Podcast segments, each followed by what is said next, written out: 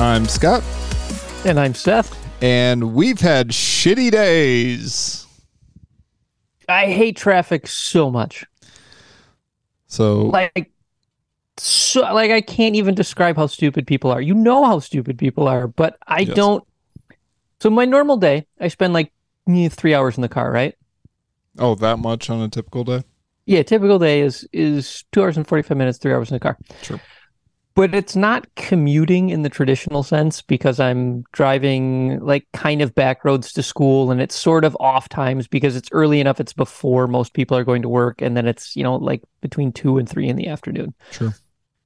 But today, after I did my normal school commuting, I drove from the northeast part of Houston to the southwest part of Houston, like literally all the way through Houston. And if you don't know, I feel like we have to take a pause. I've been in Texas and driven enough in Texas to know that driving from one part of the city to another is not like driving to one part of Chicago to the other. The No. expanse of Texas cannot be understated. It's, cannot be overstated. so one? being being within technically these are these are like outside Houston, but everybody who would say they live in Houston for this stuff. If I drove through at two o'clock in the morning and there was zero traffic, it would take an hour, and that's all freeway, seventy miles an hour. Yeah. It's like a sixty-two mile trip, and I'm still in Houston. Yeah. And then I just got to drive through commuting traffic both directions, and I hate humanity right now because there were no accidents. It was just people failing to zipper merge. I swear to God. 80% of all traffic problems are people who cannot zipper merge. So we've we've been having that discussion up here uh, in Michigan, and by we I mean me. Um, when the problems with your zipper merging down there, do you guys get the heroes who try to block the lane that's trying to zipper, like the merging two lane? So the the the bigger problem there's two things. One, the guy who wants to stay right next to the guy in front of him. Yes. Like, no, I'm not letting someone in. Yes. Okay. We're all going 7 miles an hour. What are you accomplishing? Sure. And the the other problem is we have we have places where roads split and come together because we've got like nine freeways. And you'll have some guy who decides he's like, "No, I'm going to drive all the way up that that lane that that's the exit lane, and then I'm going to mash myself in." Yes. Yep. And and they know. It's not like an out of towner who made a mistake and went, "Oh no, I'm in the wrong lane. I apologize." But this is a dude who commutes every day and he's a dick every single day. So That's what, his lifestyle. it's a choice. So why? And then of course somebody has to slam on the brakes and then it screws up everything and rah, I'm so angry. So why did you have to, uh, or why did you choose to travel all that extra time and distance? I don't know if I can tell you. Seems weird. So the question is whether or not my kid actually listens to this. I don't think Guarantee, she does. guarantee you she doesn't. Cool, I'll tell you. Promise you she doesn't. So if she does, hi Sonia. you've met Sonia. She's not she's not a big uh young woman, right? Yes. We've so met. basically basically every motorcycle she rides is bigger than her to some extent. They're they're heavy. If you only weigh 80 pounds, a motorcycle that weighs 140 pounds is big. It's heavy. Yeah. Those are like the smallest motorcycles you can find for kids. the ratio is hard to get. the ratio is hard to get. And there's one exception to that, and that's a motorcycle that Yamaha has been making continuously without change since 1981. Okay. They have not been making it for for 41 is for this will be 2023 will be the 42nd continuous year of production without change. And it's called the Yamaha PW50. It's a two-stroke automatic transmission, and the motorcycle with fuel in it weighs like 90 pounds. How much? How much power does that make? Not like three horsepower, same as all the little bikes make. It's but it about- weighs nothing. Shaft drive, it's totally bizarre motorcycle. So is this like a Christmas gift thing or So what? Sonia has, aside from the fact that this is the only motorcycle in the world that's kind of smaller than her, and she wants to ride a motorcycle that's smaller than her. That's been one of those things. She's she has a like a false nostalgia for a dirt bike childhood that didn't exist. Because Okay.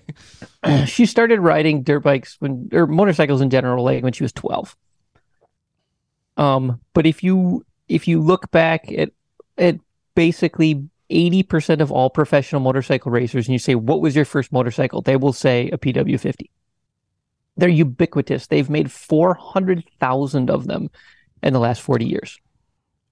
All they they sell all over the world. Um, Marc Marquez current world cha- or previous like eight times world champion his first bike PW50.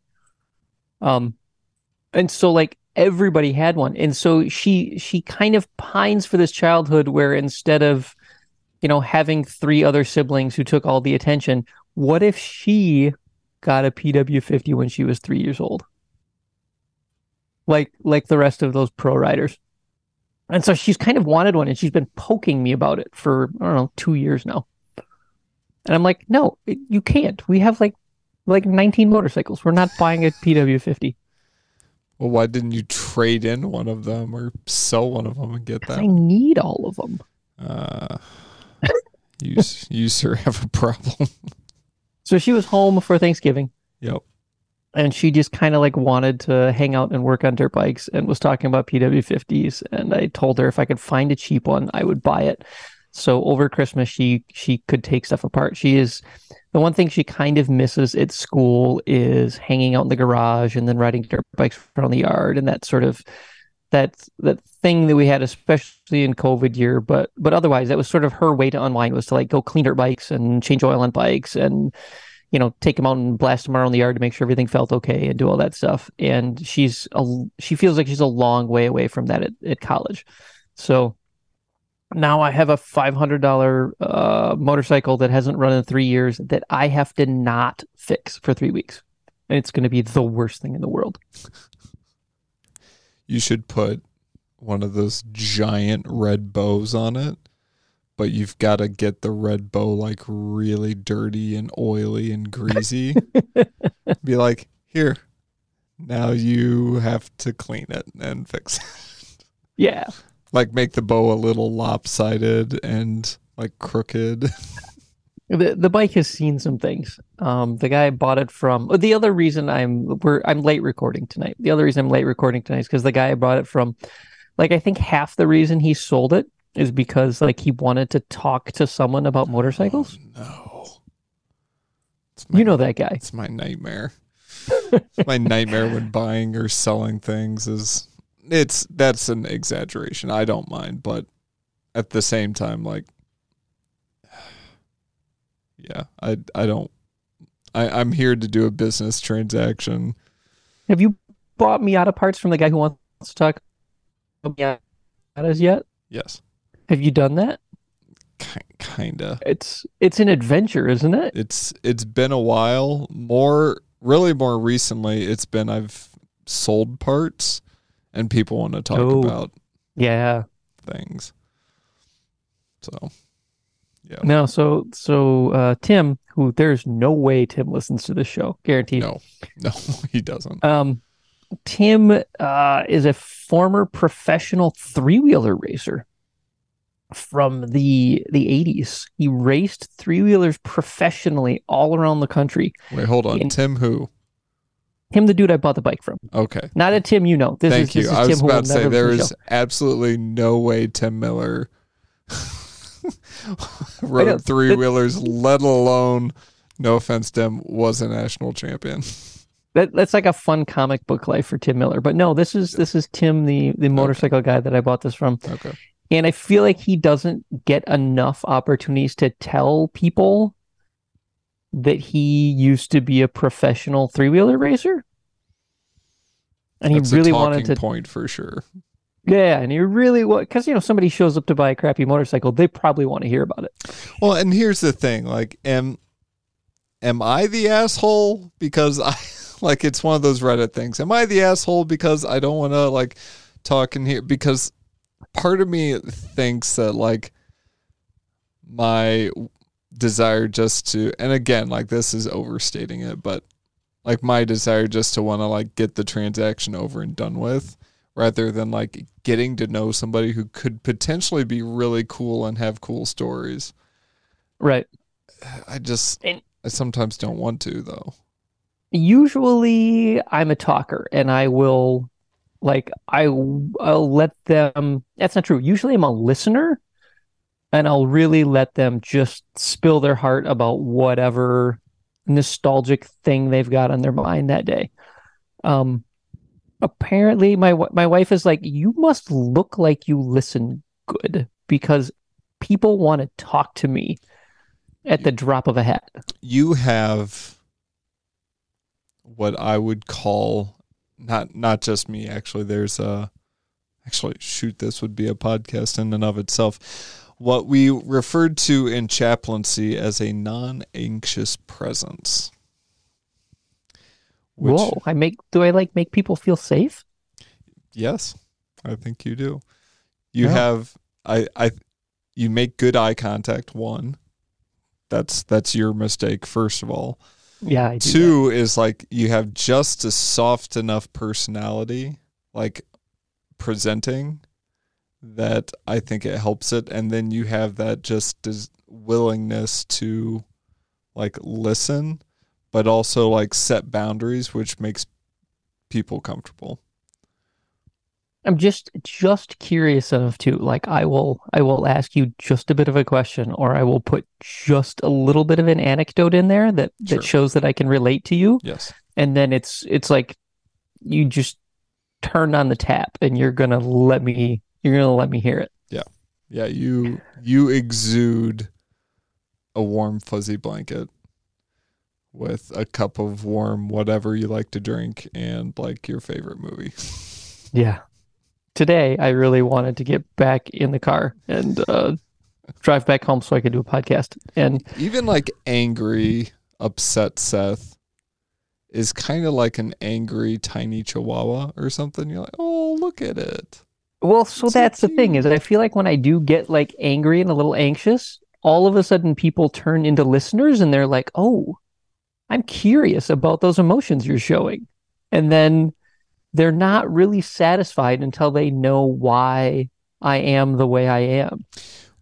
Well, and they want speaking from how I've felt at times is like I think people also want to see how you self resolve that.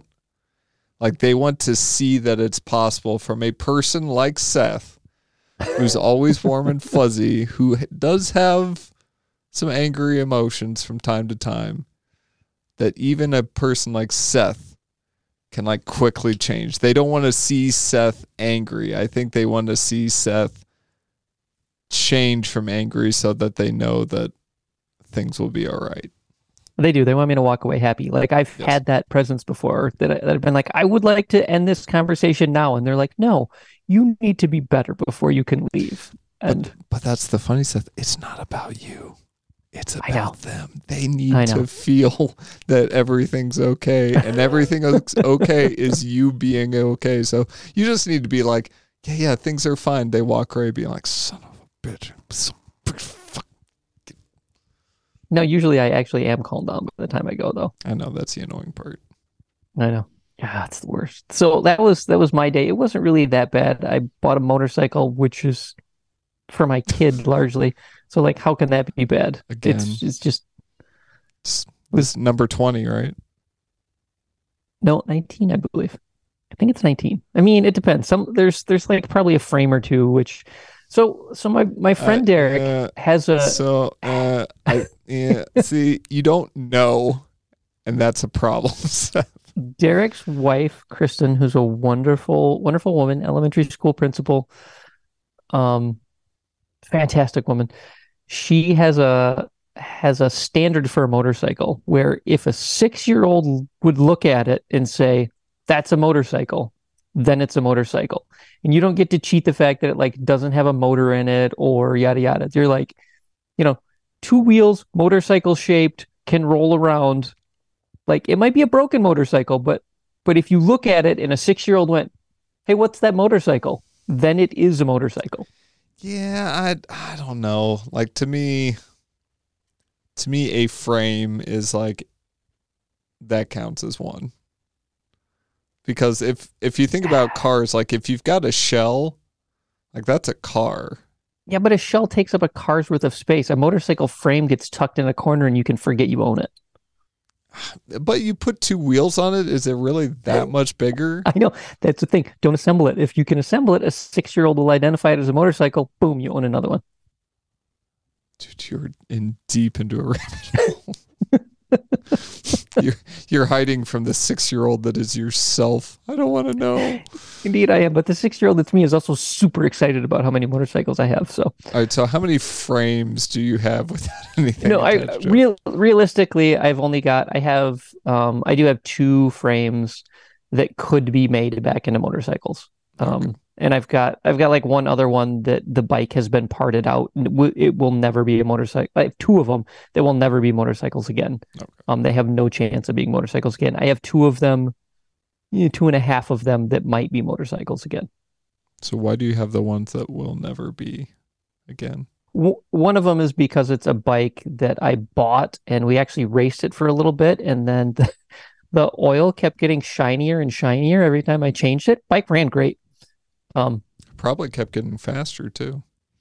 Uh it yeah, it, it wasn't slow. It was good, but it was like making some noises, like like top end noises, and I was like, huh, that's probably an issue. And the and the shininess that was coming out was clearly aluminum. Like it was not magnetic, it was aluminum. So finally I was like, ah, should should look at what's going on in the the head because the a lot of the air, air cooled Hondas, the old air cooled Hondas, the cam journals are just bored through aluminum. There's no bearings at all. It's just a oh, cam sitting in, in aluminum. Yeah. And so I pulled this apart and the the cam journal was galled to the cam itself. So the cam had like a coating of aluminum on it. Mm-hmm. And it was just sort of spinning around aluminum against aluminum. And it wasn't quite rattling in there, but it was close. And the bike ran pretty good. It's about to say at that point, like once you get aluminum on the camshaft, like pretty much made its own bearing at that point. Yeah, basically it did. Um, and then I when I had pulled it off, you look down on the cylinder and the sil- the cylinder has this rust line, which when if you set the bike on the kickstand and you looked, the rust line would have been perfectly horizontal which is the the time the cylinder got filled with water and it and it stayed there until things got rusty. And then somebody kicked it over and it ran again. And so i looked at all the parts and i was like i don't think i can put this motorcycle back together. Like like without actually fixing things. But that's and just it was a, a motor, motor right? Uh, yeah but once so the thing about dirt bikes is if the motor works it's a motorcycle. It's fine it's worth fixing. Okay. If the motor doesn't work, it's worth basically nothing. Oh. Because you can't just buy a motor because remember, if the motor works, it's a good motorcycle. So you hmm. can't just buy motorcycle engines. That's, as a general rule. That seems dumb. I'll be honest. That seems weird. Now you can for like street bikes, so bikes that get wrecked, right? Sure. So if a bike can have a, a crash and be totaled for insurance and that sort of thing, you can get motors for those. If it's a bike that you kind of can't kill by crashing, mm. the only way for that motorcycle to die is if the engine dies. There's just not enough other sure. moving parts to make it worth killing a bike unless the motor's dead. That's crazy. Um, so that bike gave gave up a bunch of parts to some other bikes. It gave I needed a set of wheels for something else anyway and some other bits and bobs. And so like that bike got completely disassembled basically into a nuts and bolts pile. Um, where I continue to pull very high quality Honda factory nuts and bolts out of it for various things. Mm. Um, and that empty motor is the mock-up motor for the race bike right now. Um, it can be rebuilt. It's just I have to decide that that's what I want to do, and then I'll rebuild that as a race motor at some point. But um, so that's why I have that frame.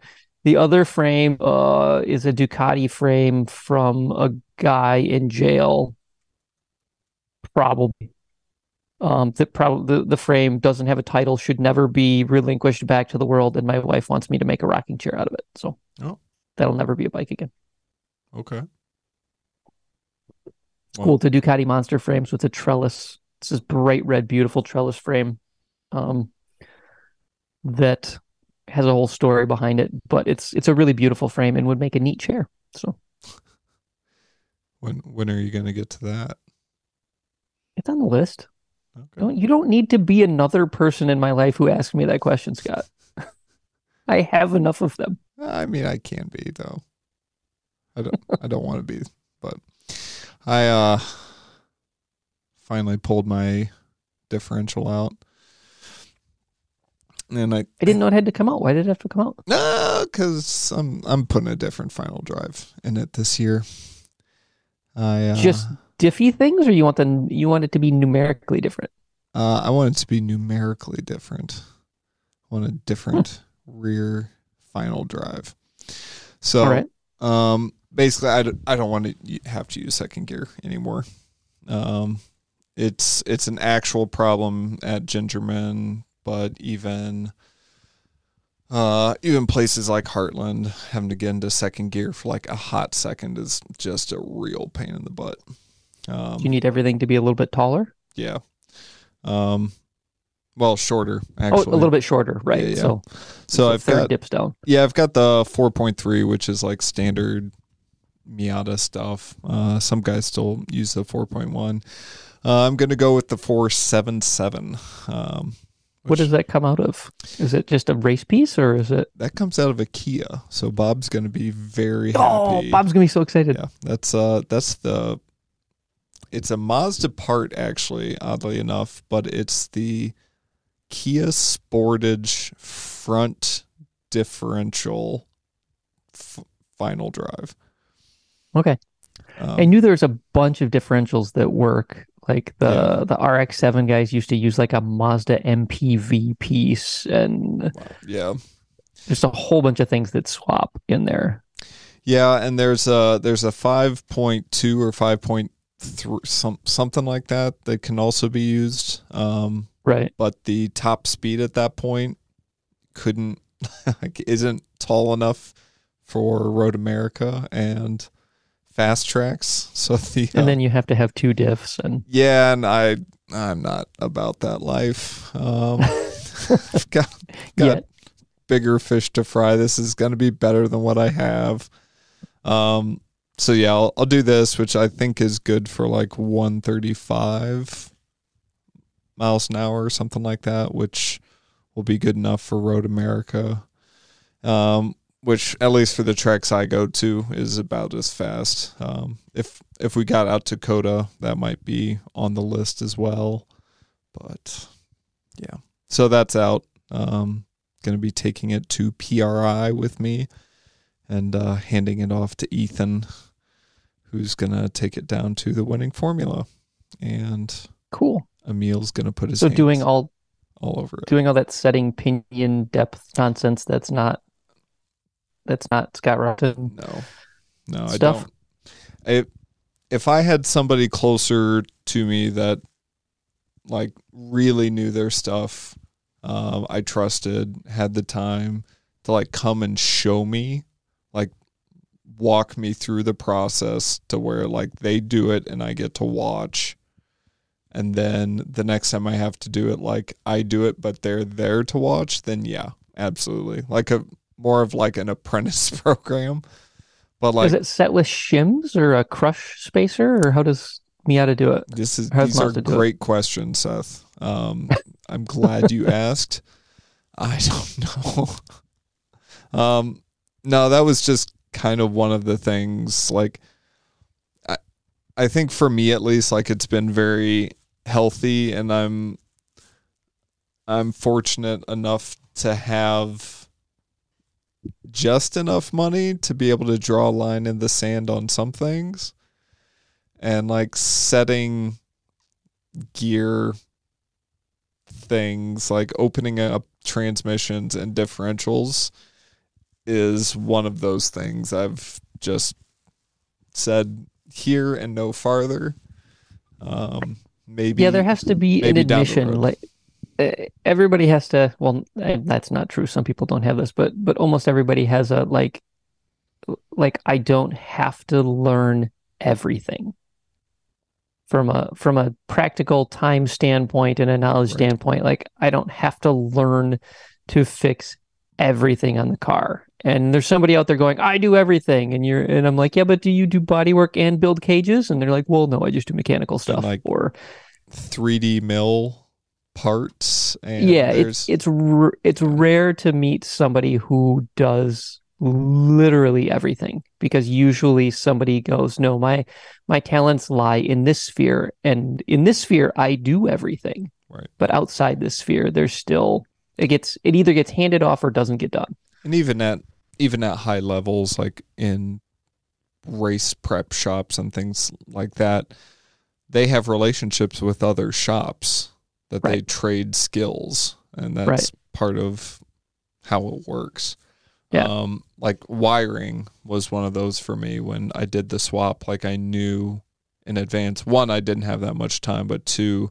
i knew with like how detailed oriented my brain was how big of an undertaking that was going to be to get to the level that I wanted to and so wiring and like internal gear related things are like where I have said I I know people, I trust these these few people and please do my things for me. yeah wiring's always hard because even if you you said no I'm going to do this Yeah. you wouldn't be happy with it the first time yeah. And um and for me like i would have i would want to know everything before Right. i started i would want to know and the theory behind it like i would want to be as masterful in the pursuit as possible for something like that because yeah once you make it like to remake it would be I mean go a lot quicker for sure the second time, but it would still be an extraordinary amount of time and effort to redo that because you can't just redo one piece. right Like the the the everything has to kind of come apart In So- full disclosure, I have built a wiring harness from scratch before for a bike. for a bike. Yeah. Um, and you know, like a bike like I was building requires like I don't know eight wires, and See, it's that like that I would undertake more. I'd be more willing to do. still took me like two weeks of thinking about it and Yeah. redoing and making the wires purposely too long so I would you know not make them too short, and then Exactly. you know. And I look at the wires that it takes, and that's the thing is I look at the wires it takes for your car, and the if nothing else, just the number of different colors Yeah, you have to Yeah, have. you've seen the wiring on my car. yeah, yeah, the wiring in your car is beautiful. Um, and I, I couldn't do that. Even like No. if I had multiple chances, multiple tries, I still could not pull out the quality of the job that Blake did. no, and and I bet if I would love to get Blake on the show, I bet if you asked Blake, he would be like, "Yeah, the first one I did didn't wasn't like that either." Sure. like, it's it's a process of learning how to do it, and there are certain things that you can't do a great job on the first time you do it because there's there's an art associated with them, and you Right. need to learn that art. And I think wiring is like that, body work is like that.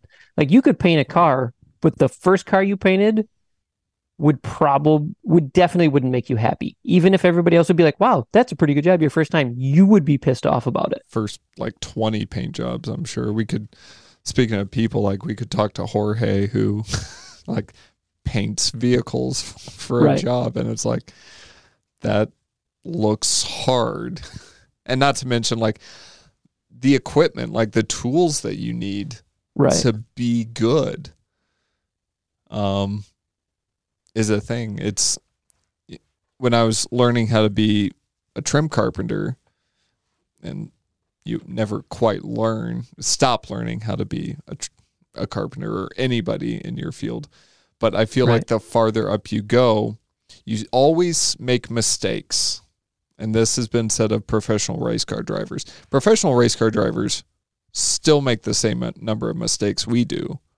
They're just much smaller and they are able to correct quicker. Right. Same for like the really good trim carpenters I know. They still miscut things, but we're talking by a 64th rather than like an eighth of an inch. Right.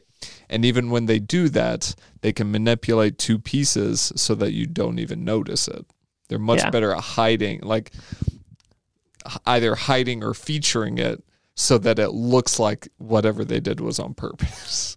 like Yeah. it's really impressive. And I imagine that that's the same in wiring, that that's the same in painting, things like that. I mean, mistakes still happen, but not not to the near like I would make a, a wire like a foot too short. And like would No, have to would. like you'd make you'd make a wire an inch too short because that pisses you off. Yeah. A foot too short is just like ah whatever. I have to replace it. Sure. An inch too short is maddening. so fair. I. I I read I can't even tell you where I read this, but somebody uh, a thing that I read once said somebody said perfection is asymptotic. Okay. And so you know, you know, an asymptotic mathematical function never quite touches the line.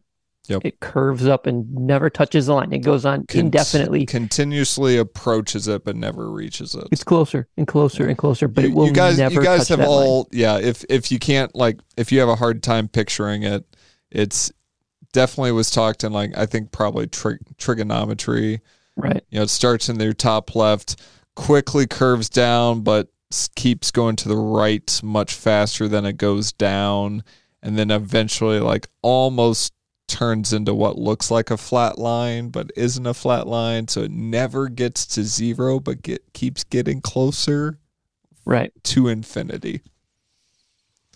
So what what was the quote again? Perfection is asymptotic. Yeah. Or mastery, maybe. Yeah, that would be uh, Yeah, yeah. and I can't Okay. even and I can't remember the context I read it in, but I but that was it was I mean it could have been playing music. It could have been when I was Yeah. when I was learning to play the violin and somebody was like, "Dude, you're always going to suck somehow because there will always be you will always know that you are making mistakes." You know, it, you know the best you can do is play well enough that nobody else knows that you're making those mistakes unless there's somebody else in the crowd who's as good as you and you'd be like, yeah, that dude screwed up.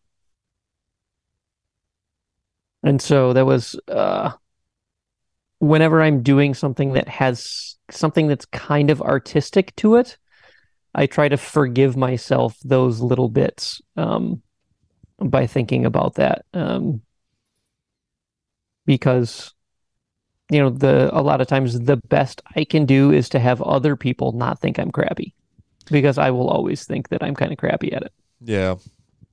I uh there's a video clip of a concert pianist playing a part that you know sounds nice and kind of bouncy, kind of fun and stuff like that. Plays like that for like five, ten seconds, stops, turns the music right side up, and then continues to play and and all of a sudden like you realize he was playing this upside down and backwards Right. and unless you knew you had no idea Right. people who are good at what they do can make a mistake seem beautiful like and masterful like it's it's cool to watch people who are good at what they do like uh, chefs sous chefs who have like amazing knife knife skills like Right. i love watching that stuff just because it amazes me but of kind of of course they're good at it. One, they want to be good at it, but two, like they do that all the time. Right. Like they've put in the work, they've put in the effort, and it's important to them. Yeah, and watching my sister chop vegetables, and she'll tell you, she's like, I'm not a chef. She's like, I'm a baker. But she's worked in kitchens for almost 20 years now. And so she chops stuff and she chops stuff, and I watch her and I'm like, You're definitely going to cut your fingers off. like, you, Yeah. Yeah. there's no way I A, hope, I don't know how you have all your fingers right now, but B, there's no way we're going to get through the prep of this meal and you're going to keep all your fingers if you keep doing that with a knife. Yep. And she's just like having a conversation, doing stuff, and it's freaking me out. Yeah. And she's like, No, I'm crap with a knife. She's like, The people who are good at it are so much better. yeah, and that's again. and she like- has cut the end of her finger off more than once. Yeah, well, me too, but not with not with the knife yet. I say yet.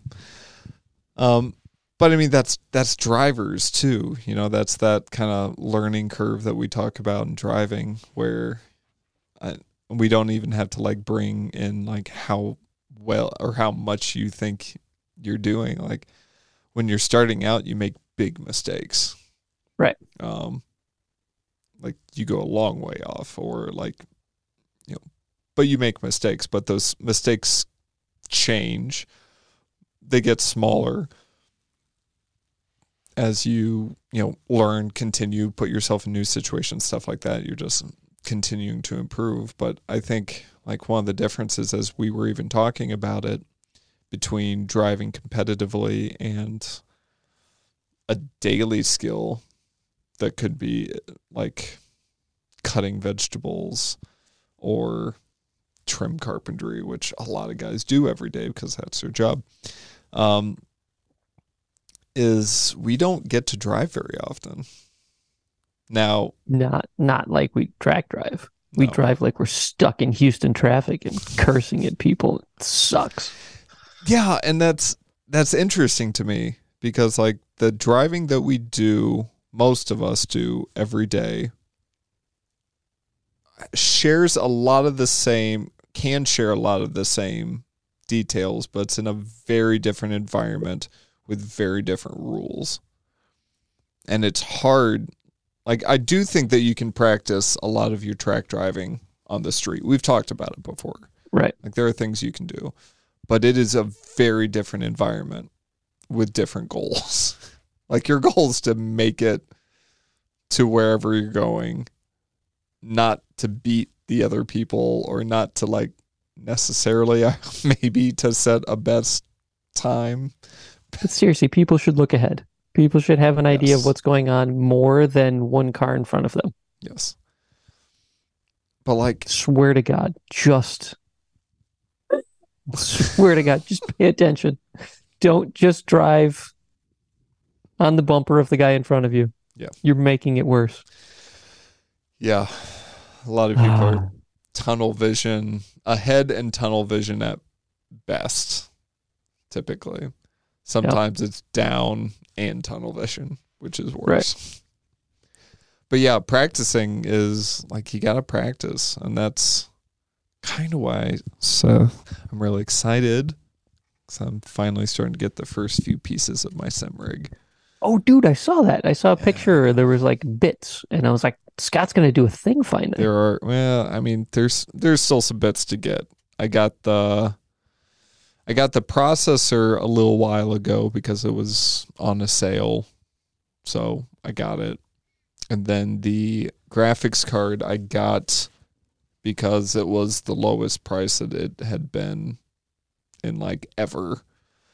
And so i remember seeing the low price and was like all right well let me think on it. Any big purchase, I try to think on it, like not just click buy it now. I thought on it the next day, it was $380 more. Jesus Christ! And I said, no, like I can't, I can no longer afford this piece. And I'm like, what's happened? Um, people be crazy. So it came back down to being like 70 or 80 bucks more than that low price that I saw it at. And I'm like, God, I should have gotten it then. Okay, fine, I'll buy it. So I buy it. You know, I'm I'm a couple days later. I, I go back to check the shipping status. Hasn't shipped yet, and the price is back to where it was. So I canceled my order, and then I went and bought it at the super low price. Um, so that's why I got that, and then yeah, I made a real stupid decision on a monitor. Um, because I'm a broken human being and hate money. Apparently, I was gonna say, is this stupid because you bought a crappier one than you know you'll want, or because you bought one that's awesome? no, that's not how I function as a human being. uh, no, I bought one and it's awesome, and uh, yeah, that's all I'm gonna say about it. You like watching movies on it yet, or anything? I don't have it yet. Oh, okay. I you just know it it's gonna be awesome. Wednesday. I think it's supposed to get here Wednesday. Yes, it's supposed to be awesome. Um, and then the the rest of the bits are kind of smaller bits um, that I think will you know are much cheaper, will be easier to get, and so and all this is gonna get put together on a plywood and two by four frame that I build myself because that is my line in the sand, Seth. I'm gonna buy all these things and I am cheaping out on the rig itself because I'm a carpenter and I'm gonna make say, this if you- work. If you were a welder, you'd build it out of steel, but you're a carpenter, so you build it out of wood. That's just how the world works. If you were a Yep. boat builder, you'd build it out of fiberglass. Maybe, maybe, yeah.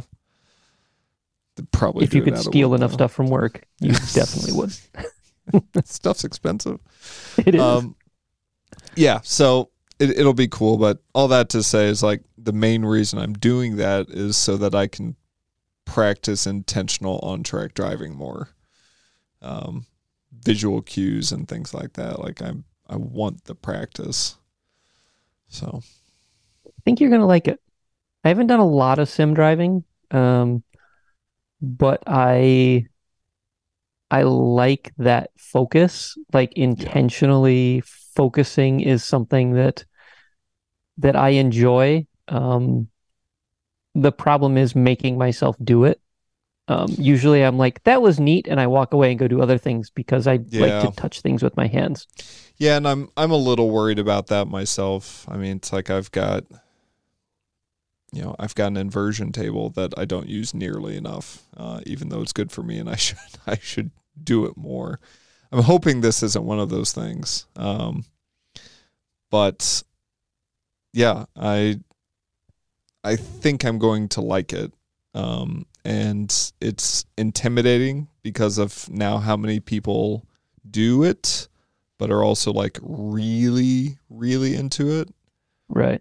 Um, and I think this is something like your typical Gridlife GLTC competitor or time attack competitor needs to remember about people just getting into something for the first time is like when you're walking into something that you're not that you're excited about but you're not quite sure about but you see like the level that everyone else is at like it's intimidating Yeah. so, you know, they're they host races with different cars at different tracks and everyone's like, "Yeah, you know, you really have to set up the car digitally well." And I'm like, "Dude, I can turn a wrench and stuff, but like we're getting into settings on a computer now and it's so I'm I'm gonna start out just basically like embrace the fact that I suck um, at sim racing straight off the bat, and just try some tracks, try some different cars, and just kind of get into it, and not not really lean into the like big competition aspect straight off the bat. That can that can always come later. I wonder if you. So I always thought maybe the, one of the reasons I didn't get into it is because I didn't. I never had any social aspect. I just drove around tracks by myself until I was like, meh, whatever, and then I got done. And I feel like that's how I would be driving in real life too. If there was no social aspect of it, it was just me and access to asphalt. Oh, I would just oh, drive around until I was like, meh, done. And so like I have to it has to be an event and it has to be with friends and it has to be a thing. Um That's a good. so I wonder uh, you know, don't don't forget that about sim driving is that it it still is a social activity. Yeah, and that's I mean, I was I was raised in an era where online video games kind of became popular, but it wasn't a thing when I was a kid. Right. Um, like you certainly could play with other people, but they literally had to be in the same room as you because Right. that's how the world worked. Um, and so that's not a natural thing for me to like have this thing in my house with one controller and like know that I could play with like literally thousands of people at any given time. Like that's going to be a new experience for me. But that's a good point. I I think uh yeah, I think that'll be important to play in somehow. Yeah. I have no idea how, like, because I don't play those games either. I those all post date me. Um, Yep. I mean, there was certainly a lot of going to your friend's house to play video games. That was Yep. it, an important culturally thing. That's video games were fun because your friend was over. Yes. Um, or and you know, you then- played with your brother until you hated him or whatever it was. But right. And even then, like I wasn't super into video games. Like I thought they were cool occasionally. Um, I just didn't. I like- played video games to hang out with my friends. Sure. And if I could convince them to do anything else, like when we were hanging out, it'd be like, cool, let's go do, and then we would go do something else. Yep. Um, for for my friends that liked video games. I just Um, realized we're those two old guys talking about sitting around how we used to do things. Yeah, I was listening to Slip Angle today, and and uh, Adam and Abe were complaining about being in their late thirties, and I was like, go to hell. Yeah. It's I'm not that much older than them, but like I'm older than them. Yeah, I'm older than all of you, so It's true. Yeah. Probably a decent place to end a podcast. uh, we are at Track Walking Podcast on Facebook and Instagram. Track Walking Chats is the group um, where usually I get trolled by PT Cruiser posts um, and sometimes serial issues. Yeah. And stuff. they're out there.